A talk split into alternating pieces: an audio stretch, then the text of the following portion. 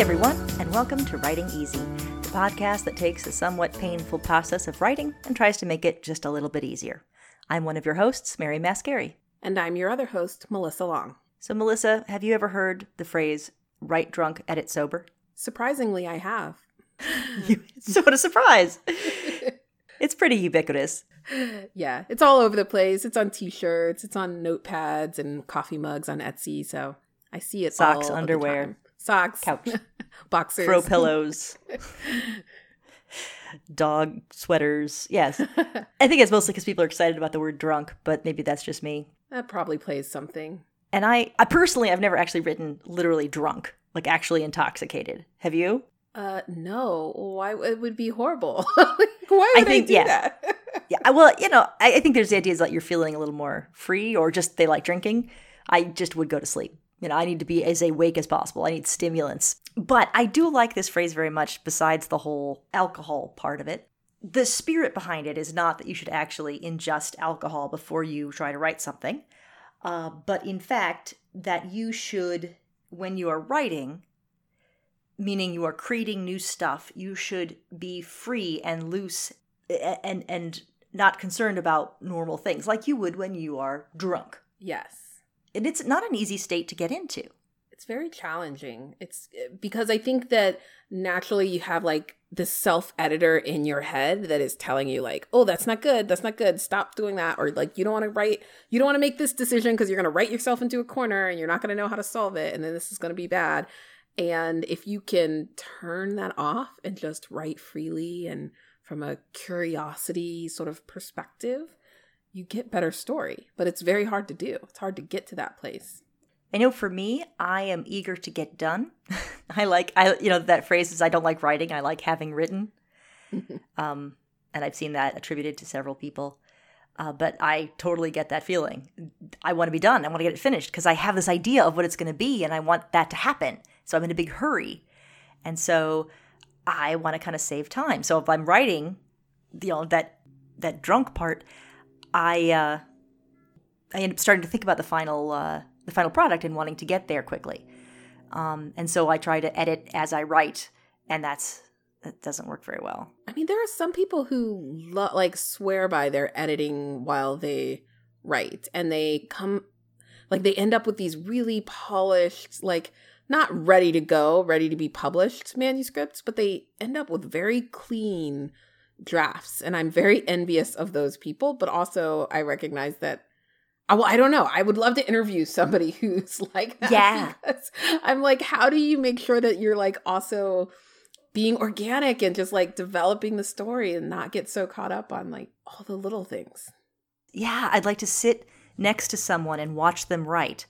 Like, how do you come up with this idea now? Like, how do you do that? Like people who who uh, outline the whole thing and then write the whole thing from beginning to end. I don't that that makes zero sense to me. Like, but how how do you know what it's going to happen next? Like, I don't know. Just think of it. But how do you just think of it without having getting like, huh? So so yeah, that I would love to learn how some people do those things. I you know me, I love outlining. I'm a huge huge outliner, but my outlines have varied from project to project and now that I'm writing television, they're very different from the outlines that I did for novels.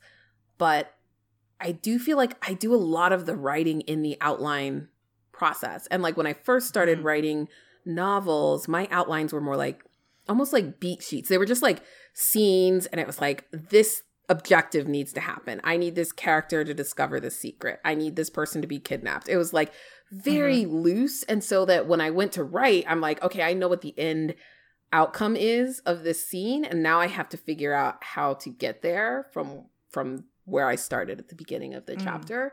So that's it was very loose and now my outlines are like I know everything that's going to happen in that scene, and the writing of the script is just putting it in the right format, flushing it out, adding dialogue, and cutting back a lot of the stuff that I had to figure out so that I could Yeah. trim it to fit it in the space of a script. It sounds really nice. Now, when you're doing that, do you think you're drunk or sober? When I'm doing the outline, I don't think I'm drunk. Mm. I think I'm very sober. Um and I almost have to be. I like I'm very structured about like this is the thing I'm trying to accomplish and very deliberate and I go back over it Yeah. over and over and over again multiple times.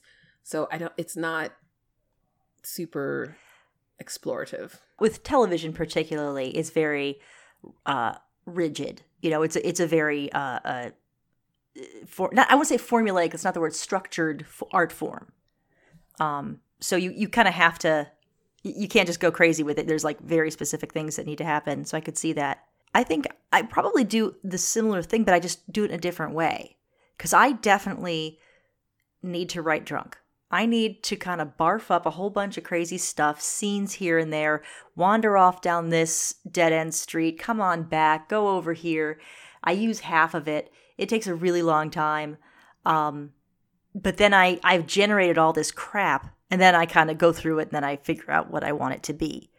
Um, and for so for me, I need to be drunk during that time. And by drunk, I mean just free and crazy and not editing and not thinking if it's any good, just you know, be very forgiving of myself, uh, very um, low standards. you know, I like I don't worry about if it's any good.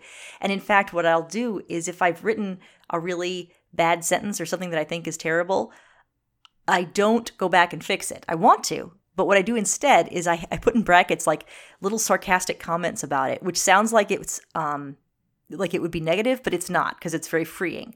So I'll write just this crazy sentence that doesn't go anywhere or wanders around, and I'll put in the brackets like whatever the hell that was, or something that makes sense next time. You know, oh, we'll try English next time.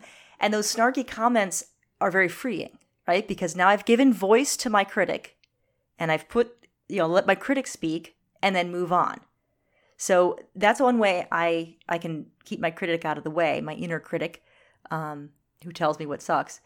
And then also, because then I'm also kind of promising my inner critic that I know what this will be back and I'll come back to it.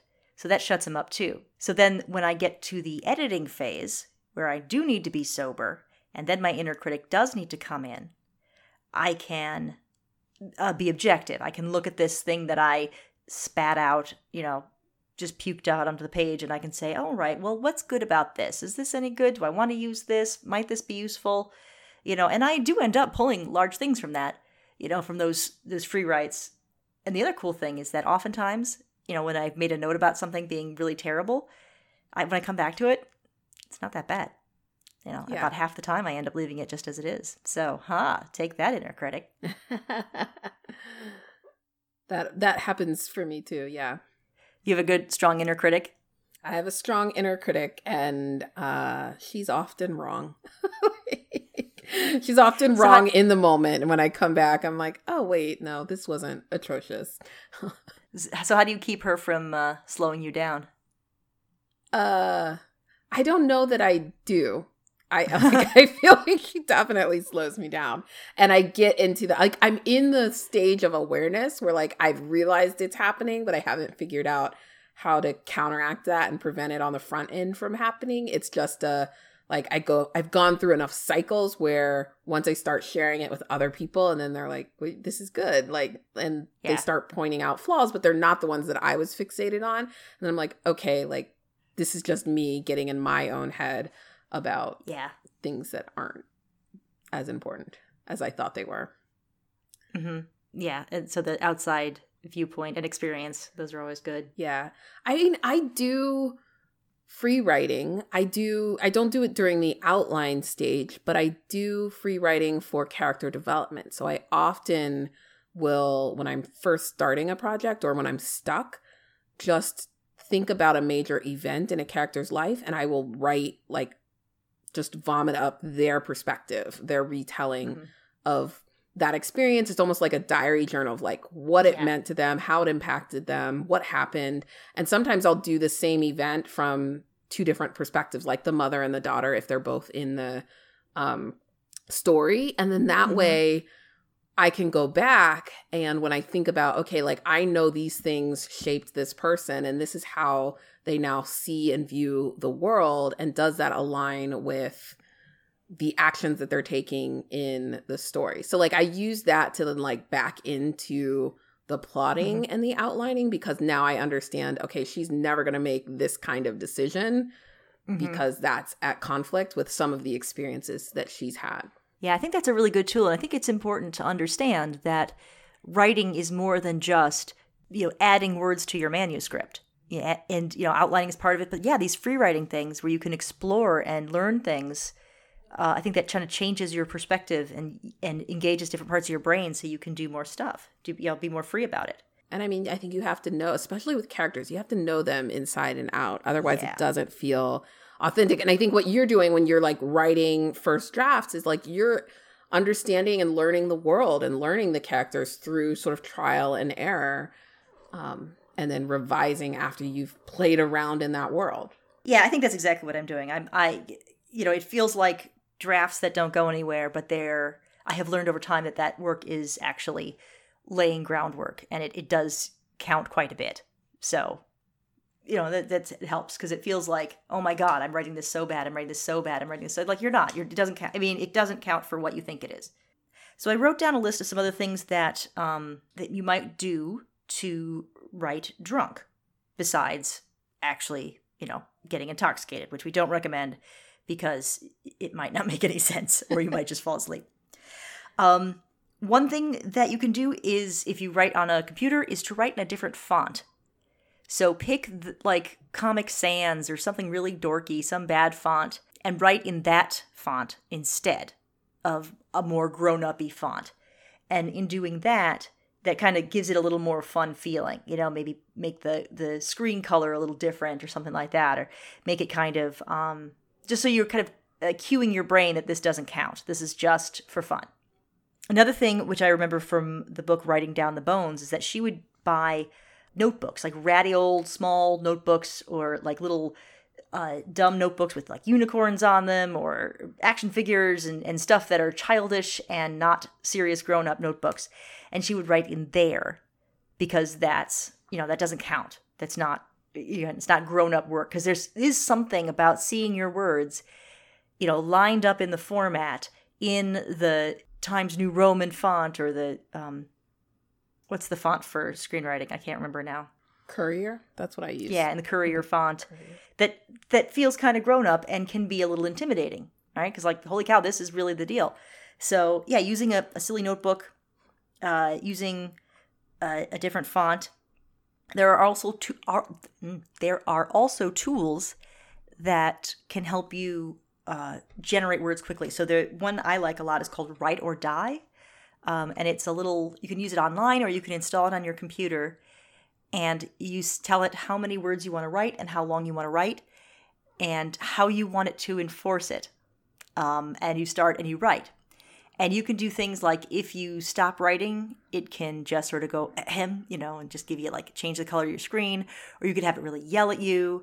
Um, you can set it so you can't backspace, and that's crazy. I've done that. Um, you can also get into competitions with people through Write or Die of word war, you know, like who's going to make more words. And when you're focused on just making words fast, that tends to get that drunk feeling going. I think those are uh, really great tools. I've used some of those as tricks. Um, I also find anything that makes it feel less official is so mm-hmm. helpful. So I love the idea of like changing the font or even changing the program. So like I write screenplays in final draft. I don't write first drafts in there. I don't write my outlines in there because it feels mm-hmm. too official. So I've used Google Docs. I use the Dropbox paper a lot. Um, I've used notebooks. I used to use, and I know we talked about this in, in grad school, the Neo 2 like portable keyboard, which is like the oldest. I mean, it's got to be like 25 or 30 years. It's like ridiculously old now. They don't make them and you have to buy them like on on eBay. um yeah. but it was this great thing where it's like it only allows you to see like three or four lines of text. Oh, yeah. And so it's like you're just writing. You can't read and go back and edit or go like, "Oh, what did I say?" You just have to like put content in and then you can upload it into your computer and then go and edit it from there. It comes in as a like a um text file.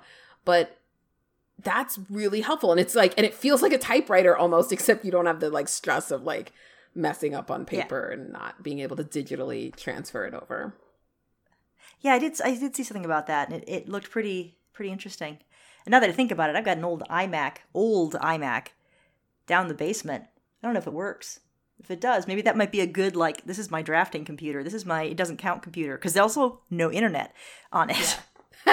um, and so I could just go in there, put some stuff out, stick it on a flash drive, and bring it over to my real computer. If you can hear the air quotes there, and uh, use that stuff that way. That might be kind of fun. But anything you can do to to fool your brain into not taking it as seriously, and you got to play. You're playing. I outline with markers, post-its, yeah. sticky notes, like play. like that opens up. It just makes you feel less restricted and you just mm-hmm. throw any idea that comes your way down and don't worry if it's logical or feasible until you like get to the later process. Just capture the ideas. And that's when you're sober. That's when you start to look at the the craft of it right that you know you have to have there's I, a quote which is probably out on the pinterest board uh, that when your uh, your first draft is just filling the sandbox with sand, and then you start building the sandcastle. Um, and yeah, so you have to shut off that part of your brain and just play, just play because it's supposed to be fun. Yeah. Oh, cool. So with this, I'm going to encourage everybody to go out and play, have a good time, use your pink magic markers to write and ugly fonts and. Uh, whatever other crazy things you can do, put on a silly hat, lay on the floor. You know, get crazy. We're artists. We're allowed to be weird. Yes. Don't drink. Don't drink too much. yeah. I mean, you know, a little bit if you're, you know, but you're grown ups, you decide, but yeah, don't don't get wasted to try to write because honestly, it will not help. It doesn't yeah. it doesn't help. We're not promoting alcoholism here. like Yeah. Just, it, it yeah. doesn't. Yeah, it's more of a spiritual drunkenness. Not a good so. crunch. Yeah. All right. Um, so only little bits of uh, programming notes here. Um, don't forget to check us out on Twitter, Facebook, Instagram sometimes. Uh, if you can go review us and rate us in uh, the Apple Podcasts app. I think you can do ratings and reviews and other things too, like Spotify and things. I think you can. If you can, please do so, because not only does it help other people find the podcast, it makes us feel really good. So, um, say hello. Say hello on social media. We like to chat yeah. with folks. So remember, writing is hard. So take it easy. I'm Mary. And I'm Melissa. Bye, everyone. Bye.